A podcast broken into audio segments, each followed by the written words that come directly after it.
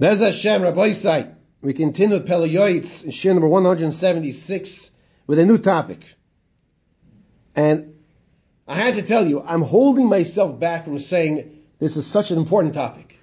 Because I say that all the time. And if I say it all the time, it might be watered down and, and, and not appreciate the beauty of the topic we're discussing. We just finished the topic of Batala, to value time. And now, we turn to the topic of Bechia. Bechia is, yes, as it sounds like, means crying, tears. This is the topic here in Shiur number 176, which we begin. And he begins with words that Shloim HaMelech in Koheles tells us.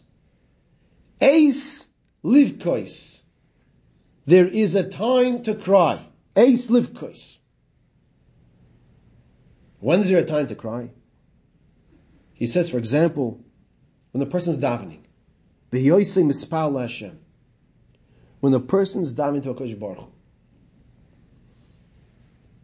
the shoifich sicha, and he's pouring out his words to Hashem. Dairish slicho, he's asking Hashem for forgiveness. Vividuyim, usachinois, alachatoyim, valavoinois. He explains, a person's asking Hashem for forgiveness, just like you ask a person to forgive you, when we do something we should not have done, which is what's called an avera, a chait, we have to ask Hashem for mechila, for forgiveness. And that is a time to cry out to Hashem with tears. Yishpoich kamayim liboy v'sedna demoisov. The tears should come down one's face. He says, especially during Elul and the Seres Metshuva, when the Kosh Baruch was standing b'melech b'mishpat yamid eretz oretz, sarich shebechi yavoyu b'tachnunim. We have to have the tears come with supplications, and it's not just during Elul and the. But whenever we ask Hashem for forgiveness, for, for, for forgiveness, we should make sure we ask in a sincere way. It's not always possible for a person to be on the highest level, on fifth gear, if you will. You know, some cars have this S mode.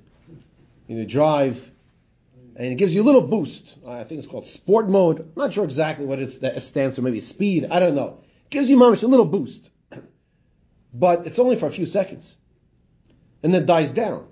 So then, what do you try to do? You try to go back to the the regular one, and you go again to it, but that doesn't always work so fast. You got to give it a little little break. People are like that also. During a Seres Tshuva, we try to give it our all, our highest degree.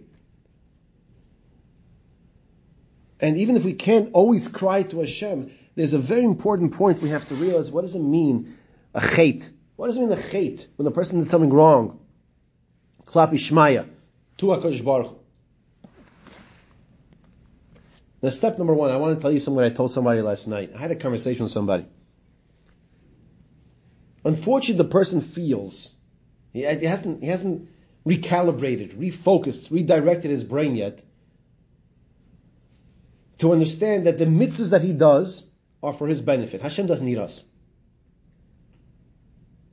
When it's 11.30 at night and you realize you didn't have a Mariv, or better yet, when it's 12.30 and you realize you went to bed, you put on pajamas, you went to bed, and you think back to your day, and you think, ah, oh, one second. I didn't, I didn't have Mariv yet. So, there are different levels. If you live in a town and it's still Zman, Mariv, you, some towns you could go to 12.30 in the morning, you still go catch a minyan. You, go to, I don't want to use lush and catch a minyan, but you could still go dive with a minyan. Or you could get out of bed and dive into Hashem, and you could manage go the extra mile and get dressed.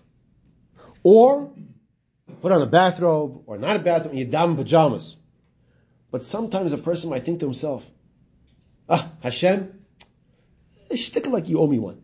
Like, I, I just, I was in bed already. I was in bed already. You know how hard it was to get out of bed? That's the wrong mindset.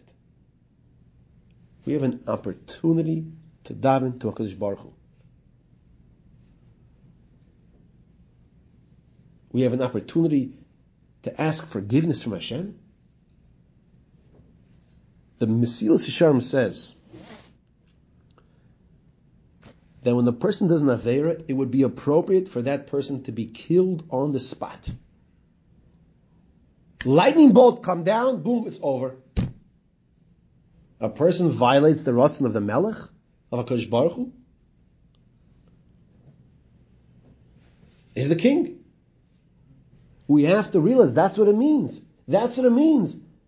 The severity of doing an Avera. Now, don't go crazy about it because uh, Hashem doesn't want us to go crazy. But we have to appreciate the seriousness, what it means to do a mitzvah of Hashem. And what it means to do a mitzvah that Kodesh Baruch gave the Chum the power of the Rabbanan. And to appreciate, not to violate Chas Shalom, the Rice as well, or the Rabbanan. No, we had a Gemara recently where we spoke about Li'olam Yapil Adam, a person should jump into a Kishana Eish, a fiery furnace, not to embarrass someone. Many learn it's not it's not lamaisa. That doesn't mean that you should really do that. However you learn, that's not the point. What the Gemara is definitely want to bring out is, is look at the severity, look what it means to embarrass someone. Where the Gemara is telling us a person should go into a furnace and burn herself. Tamar was willing to give up her life and, and, not, and, and not embarrass Yehuda. We have to appreciate what that means to respect another Tzal Kim. You know, sometimes children, what they do is a very dangerous joke. They pull a chair out from behind the person who's about to sit down. You know, sometimes as adults, adults do a dangerous joke as well that embarrasses a person. And when the person's an adult and gets embarrassed like this, it's mortifying, it's horrific. And the Gemara is telling us, realize the severity. A person should jump into a furnace and have himself killed and not embarrass someone else. That's what we have to take out from that Gemara. The first step here in Bechia, he's telling us as follows. What could bring a person to, to cry when he values something as serious? If he values that I violated the Ratzon Hashem, I transgressed, Hashem, please forgive me. I embarrassed someone, I asked them forgiveness, I'm asking you for forgiveness. I misman kriyashma. I overslept. I was lazy. Whatever, whatever the case might be, whatever the example might be. This is the first step. What brings a person to tears? When he values something. A little child cries, or if you saw Salandas Zatzal, he said over, that when you have a little child that has a toy boat, and the boat breaks, we have to realize, says Rabbi Solom, we have to realize that in a child's mind, it's just like an adult just lost a, a, a yacht. And that's why he's crying. Can you imagine an adult who loses a yacht? Or a, a, a boat with all this cargo on it? He values something. So he's bringing out over here, tears should come down the person's face and ask forgiveness from Hashem. That could only come if a person values the mitzvah Kodesh Baruch Hu. We have to appreciate this gift that we have, that we can do a mitzvah. We are here to serve our Kadosh Baruch Hu. That's step number one. Once we come to appreciate that, then and only then, if we have shortcomings, then we could cry to Kadosh Baruch Hu for mechila, for forgiveness. And that Kadosh Baruch Hu will definitely accept our tefillahs.